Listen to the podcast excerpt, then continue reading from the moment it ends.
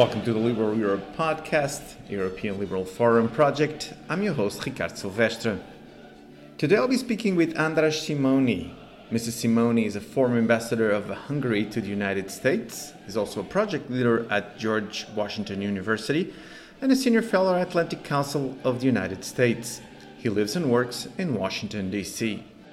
Our conversation focuses on energy independence, protecting the environment, and how to get people involved in making a more safe and healthy planet.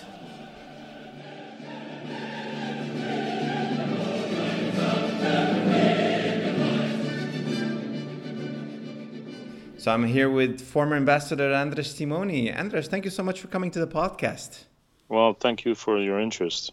Well, I'm looking forward to have this conversation with you because you've been doing this tremendous work regarding environment, energy diversification, the European Union, and we'll get there in a minute. But before that, I would like to challenge you for more of a granular view, more of, of uh, a view from the normal people that uh, are dealing with these matters and they know how important it is to fight climate change.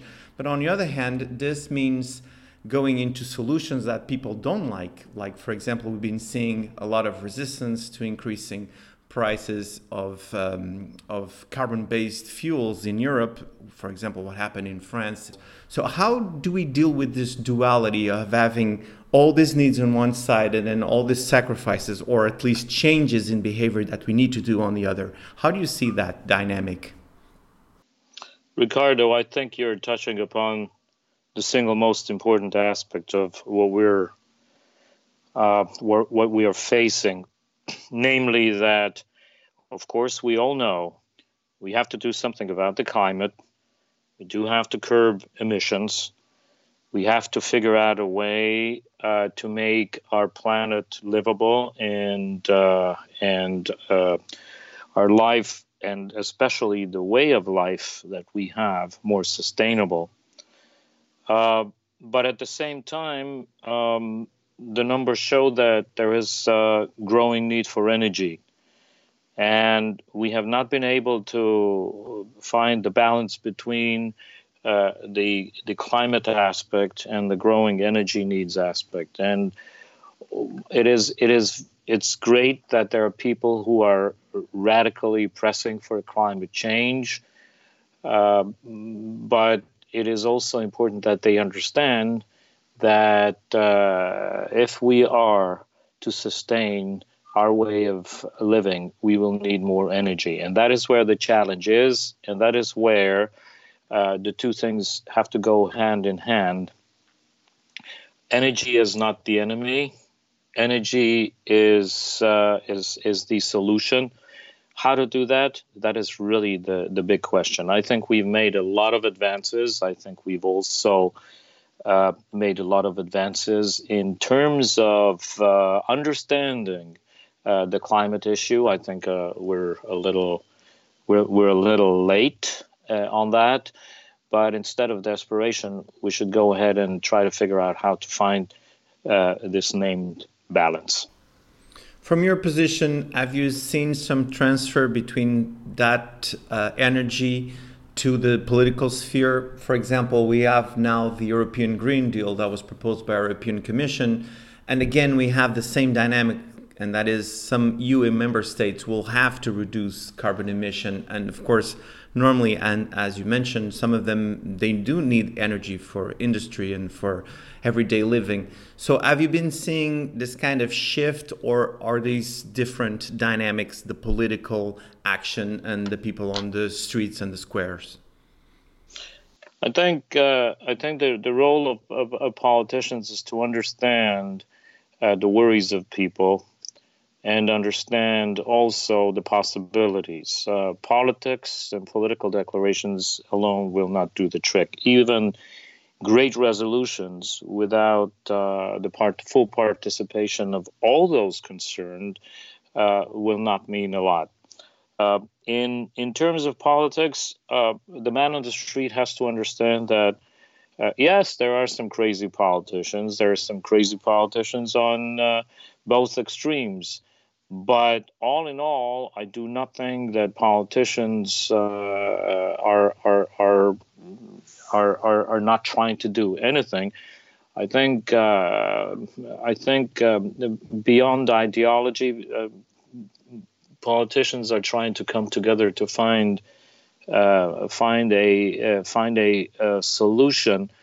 Uh, but I I'd like to warn that uh, political activism, while it is important to draw the attention to issues, will not be the solution. We need the full participation of of governments, the citizen, and business, and this coalition can perhaps uh, pave the way to find the the balanced solution between climate and energy. That is a fantastic point, and uh, let's hope that we continue going in a good direction with that full participation, having everyone on the table. Now, one of the solutions are often discussed, and you discussed it also in some uh, very important work that you do for the Atlantic Council on Global Energy Center, is uh, energy diversification. Uh, let's talk a little bit about that. Can you first describe to our listeners what are uh, terms like technology neutral, source neutral, energy diversification? Well, uh, source neutral means that uh, it's really not uh, about the sources. It's about about what uh, what kind of emissions uh, these sources have how much contribution they they make uh, make to uh, uh, to the uh, um, uh, to um, uh, to the climate problem. It, basically, we're talking about the fact that energy. in itself is not damaging. The technologies that are not able to curb the emissions from these energy sources is the issue. obviously, there are there are um, um, sources, which uh, which if you um, look at them um, at the level of um, of technological knowledge we have now, do uh, have higher emissions. And I, I do believe that in this respect, we will have to prioritize to try to push for energies that have uh, zero or close to zero or, or, or very uh, limited or decreasing um, uh, emissions. Uh, in this respect, I'd, I'd, say that there is a huge difference between the different hydrocarbons that we use. I personally have for many years been suggesting that gas is uh, is part of uh, part of the um, uh, energy mix long term. As a matter of fact, the increasing use of uh, gas in the United States has contributed to an incredibly uh, aggressive uh, um, um, decrease in carbon emissions. But I don't think we have done enough. I think we need to do more and also not just on not just on the source side but also the consuming side consu- uh, consumer side uh, i mean uh, this really means that uh, it is important to make sure that uh, the exploitation uh, of, of, of these resources, uh, mining, uh, drilling, uh, comes to comes with zero or close to zero emissions. I think the gas sector in the United States has done a lot to curb these emissions in the last two, three, four, four years. But at the same time, we need to do more to make sure that on the user side, uh, we try to uh, figure out uh, how to how to uh, limit emissions, which means uh, new technologies that will, in the end, uh, in the end, make sure that that, for example, the emission by cars uh, electricity electricity production is is um, is is is is uh, uh, falling radically. I want to warn, by the way, and this is this has to be part of the the discussion that the energy mix will remain very very diverse for a long time to come. If we are to if we are to meet the uh, the energy needs uh, of the world and don't think only about the, the, the developed world, but the growing need by the developing uh, world, we will need uh, all of the above. So I don't think at this point we can easily get rid of uh, hydrocarbons, and especially we need to have another look at at nuclear, uh, which scares scares a lot of people. But uh, let's face it, at this moment, the cleanest uh, cleanest energy source is actually uh, nuclear. So we need a much more grown up and and uh, and scientifically based uh, debate. We will always have risks, but I think risk mitigation uh, is possible. And uh, so this this really is at the heart heart of the debate. I, wa- I just want to mention you mentioned our work at the uh, Atlantic Council uh, here in the United States. We are now at the Global Energy Center together with my colleague, uh, uh Ambassador Richard Morningstar, working on a report on EU US energy cooperation. And the final findings of that report will be out very soon because we are uh, at the, we, uh, in, in our position is very clear the United States and Europe need to work very closely together on these issues. In fact, there's a paper, and I'll put this on the description of the podcast on the links, which you wrote exactly with Ambassador Morningstar and also with Olga Khakova, Irina Markina, about European energy diversification and uh, sources, routes, clean technology. This is very important, a very important contribution already. But getting getting back a little bit to, and now let's talk about um, diversifying energy mixes, and we'll talk about natural gas and liquefied natural gas. There are some people that absolutely they understand that the emissions are lower, but there are other uh, problems associated. One of them is political, and I'll be there in a minute. But the other one is also about the fracking and the earthquakes that it can cause with uh, uh, horizontal fracking do you think that we can move on to a position where that ceases to be a problem or it's minimized, like you mentioned, the, the word? Well, first of all, I'm a great fan of LNG and, in particular, US LNG. Uh, just imagine the security, energy security situation of Europe without the possibility of importing uh, LNG from the United States and being totally dependent on sources that might have uh, might might have uh, some um, some mo- motives uh, uh of uh, of geopolitical character, and I'm not I'm not mm-hmm. going to name the countries, but if you ask, I will. So so therefore, I think U.S. LNG in itself has increased energy security in Europe. This is one thing. The second thing is uh, look at the U.S. gas industry as uh, as uh, part of the part of the solution and not just part of the problem. Business is part of the solution and not just part of the problem. And LNG exploitation uh, in, in LNG and gas exploitation in the United States has made the United States the single largest uh, exporter of uh, gas in the world in the last couple of years.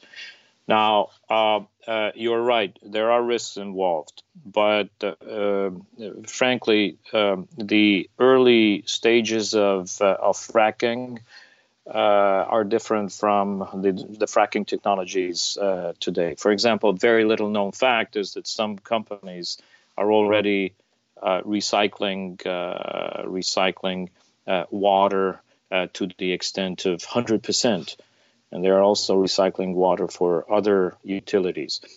Uh, the the they are very very sensitive to the uh, to the worries about uh, minor uh, or micro earthquakes, which is a fact. But they're trying to mitigate that through um, more thorough research, uh, more careful geological research, and also it is very important to note that uh, one of the one of the, the issues with uh, with fracking uh, was uh, methane emission, and some companies uh, have now reached the level of zero or close to zero methane emission by through capture technology. So, I I will just say that the, the the fracking technology is not a perfect technology. It is sometimes not a beautiful technology. By the way, you should also know that the replenishing and forestation by companies is, is also something that is uh, is is now catching on in in the United States. So all in all, a lot has been done to address the fears and the criticism. I repeat, it's not a perfect solution, but let's face it. Let's face it. Energy production in itself is not a perfect uh, is is not without risks.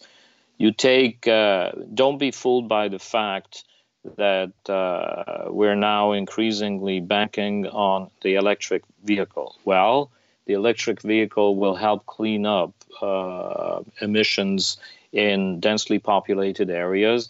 But uh, if it is uh, run, if, if, if, if the electric car is run on electricity that is, uh, that is coming from the so called dirty grid, which comes from countries where they have total disregard for uh, for climate issues, uh, then we have not achieved much. Uh, consider consider the benefits of the electric car together with the emissions uh, produced by the electricity they're running on. So therefore, uh, I would I would argue that, uh, uh, and here is uh, you know your your first question about uh, about source neutrality. I I do believe that that we need to narrow the the sources of of, of of of energy. Um, which are helping us to curb the climate issues, and then only push out uh, or get rid of uh, the, the sources uh, that are uh, that are uh, in, impossible to change. Technology will do a lot, and I do believe that also in this respect, our report is going to point to the importance of uh, technology cooperation between the U.S. and Europe. Those were very good points. And uh, you showed a little bit of reluctance, but I will go into it. And that is has to do, of course, with uh, geopolitics and the strategy of energy independence. Because you mentioned, and totally agree with that, the fact that liquefied natural gas coming from the United States could help Europe uh, tremendously, not being so dependent on Russia and they can cut the uh, source they can cut the um, the the coming of gas like it happened with Ukraine and we know about that. And also not to be too dependent of the gas lines that are coming from the Middle East and from Africa. Now I do have a question for you and that is I'm Portuguese and in Portugal we do have some entry points for liquefied natural gas that can come by sea. How do you think then that the European Union must prepare to a level of competition that can involve other superpowers that exactly need to have that kind of competition going on at their favor. And I'm talking about, for example, if China comes and they say, well, we'll buy the ports in Portugal, we'll buy this one and that one. And then our friends from the United States, they can say to Portugal and to the European Union, hey, hey, those are our entry ports for liquefied natural gas. So, how do you see that dynamic coming in in the future? Wow, all good questions. Well, first of all, let's take the Russia issue. Russia will be part of the Russian gas will be part of the energy mix, but no one has to no no one should have any illusions that for Russia, uh, gas uh, will always be uh, both an economic and business proposition and a geostrategic geopolitical uh, proposition, which means that they will always use energy for geopolitical means. Uh, Europe uh, needs to be very alert to the possibility of Russia doing this. and uh, don't be naive about uh, the the uh, the, uh, the the Russian efforts to um, to dominate the European gas market it's already too high. And if Nord Stream 2, the, the pipeline in the Baltic Sea from Russia to Germany, will even increase Europe's dependence on Russian gas. Here, I want to open a bracket, which means that I'm really surprised why the Europeans are not paying attention to the incredibly dirty way the Russians are exploiting gas, the incredible, the flaring, uh, the the methane emissions, the destruction of the environment, uh, and I could go on. So I, I, would I would be very cautious, and I would like Europeans to be more alert to it. At the same time, I do believe Russian gas is an important part of the European energy mix. So this is uh, my statement. Uh, is is my my um, our position is very clear. It's not to exclude Russia, but make sure that Russia abides by the rules and does not use gas for its own strategic purposes, like, for example, they they did with uh, uh, with uh, with Ukraine in the case of Ukraine, like they are doing it to a great extent with Central and Eastern Europe. You asked about Portugal. Portugal can be an incredibly important player. There, there are a couple of things. First of all, I do believe that the United States is uh, um, is is is itself um, working hard to figure out how to improve the infrastructure, the LNG infrastructure, so that we will that the United States will be closer uh, to Europe, and that transportation will not add to the costs to the extent that it will that uh, LNG is. Um, uh, is is not competitive. This is the first thing. The second thing is Portugal is is a great entry po- uh, entry point.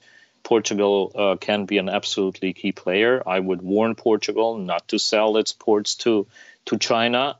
It it would be it would be a big big mistake because uh, both economically and from a strategic uh, point of view. Don't forget that energy security should be part of our overall energy uh, or overall security thinking.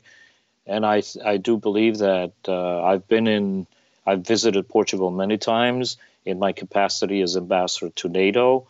Uh, I have uh, in, Portugal is an important founding member of, of, of NATO, and this thinking uh, has to be has to be a part of of its uh, if it's transla- transatlantic security thinking. And then last but not least, it will be important, and this is key, that the European uh, European Union uh, builds the the um, um, the interconnectors between Portugal, Spain, France, and the rest of Europe, so that gas coming through Portugal can reach the consumer in the rest of Europe uh, as easy as possible. I think these these things have to be considered and it is a, I guess it is uh, it is an is it's an incredible opportunity for Portugal.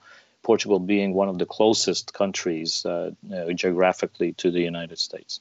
There's some ant ports also in our neighbors here in Spain, but I couldn't agree more with you. And uh, it's something that we here in my home country, but also as European Union, uh, we should think about very seriously. Now, um, as we're getting cl- close to the end of our time, I would like you to dive a little more into the nuclear thing. And we know the problems of it, and pop culture doesn't help with all the Chernobyl shows, which are fantastic, I must say. But also here in Spain, we had problem with a, a nuclear plant, and we know Germany doesn't allow a nuclear in their soil.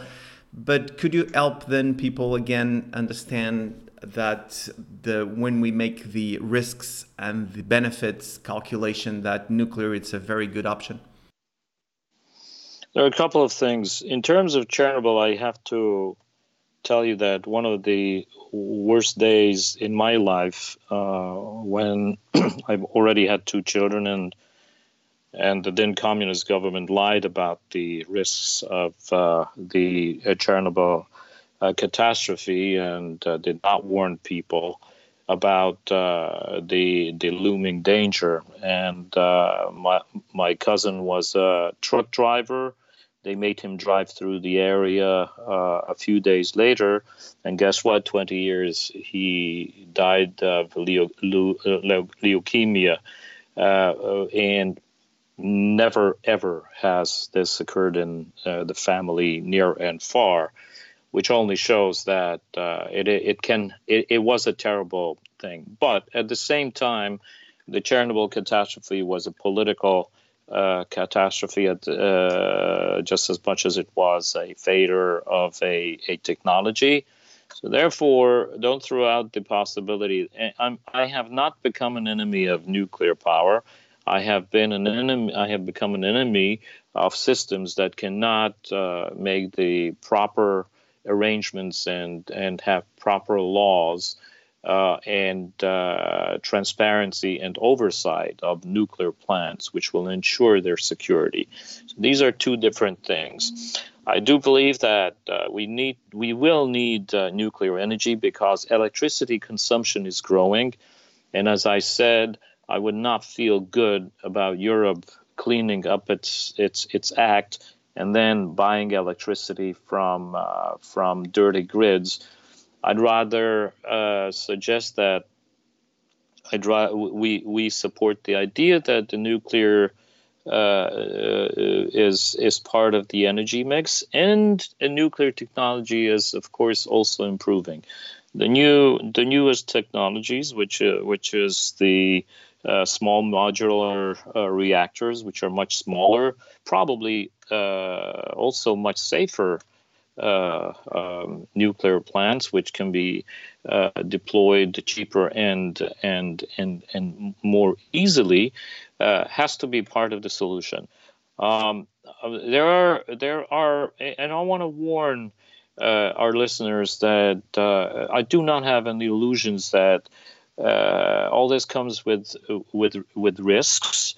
But I think science technology and politics uh, can make sure that uh, we are uh, we minimize uh, uh, these risks. Uh, I also agree with you since I am I myself I'm I'm very much involved in the musical world and of course rock and roll. You mentioned rock culture, pop culture. Rock and roll is part of it. Rock and roll can also have the message that you know uh, we can do it. We can fix it all. We can do it all. Uh, but I, I, do believe I do believe that uh, uh just um, uh, scaring, uh, scare, fear mongering, and, and and being scared of nuclear energy is not the response.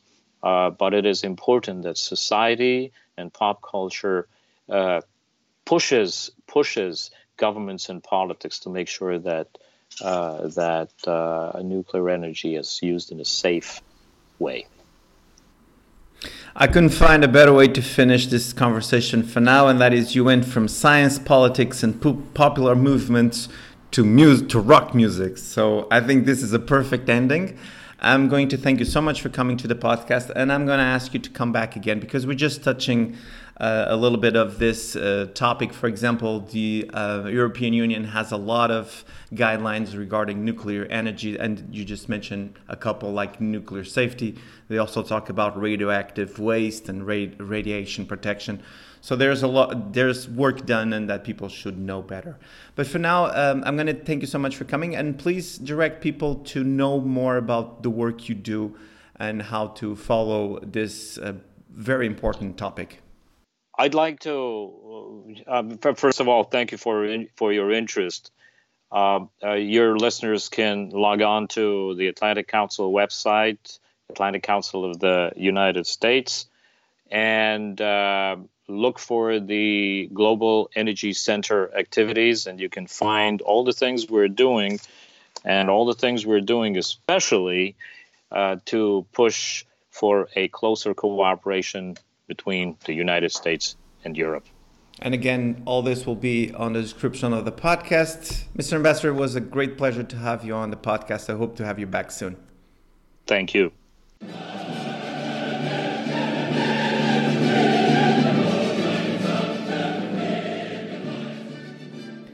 I'm back just to remind you that you can find this podcast on Apple Podcasts, Stitcher, and Spotify and if you like it, give us a five star review. In that way, you can help us spread even more liberal values and ideas.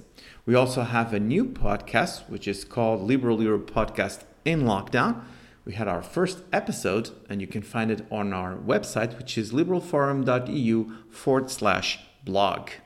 And talking about lockdowns, the European Liberal Forum is organizing a weekly event, which is called Liberties in Lockdown every Wednesdays. And this coming Wednesday, the 22 of April, we're going to have one of those uh, web seminars on freedom of expression and the threat of disinformation in the time of the COVID 19.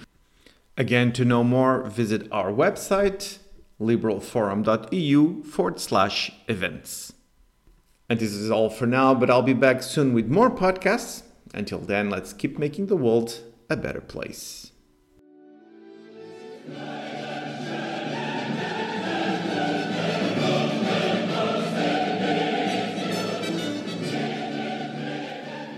The Liberal Europe podcast. It's organized by the European Liberal Forum with the support of Movimento Liberal Social in Portugal. This podcast is co founded by the European Parliament, and the European Parliament is not responsible for the contents of this podcast or any use that may be made of it. The views expressed on this podcast do not necessarily reflect those of the European Parliament and or the European Liberal Forum.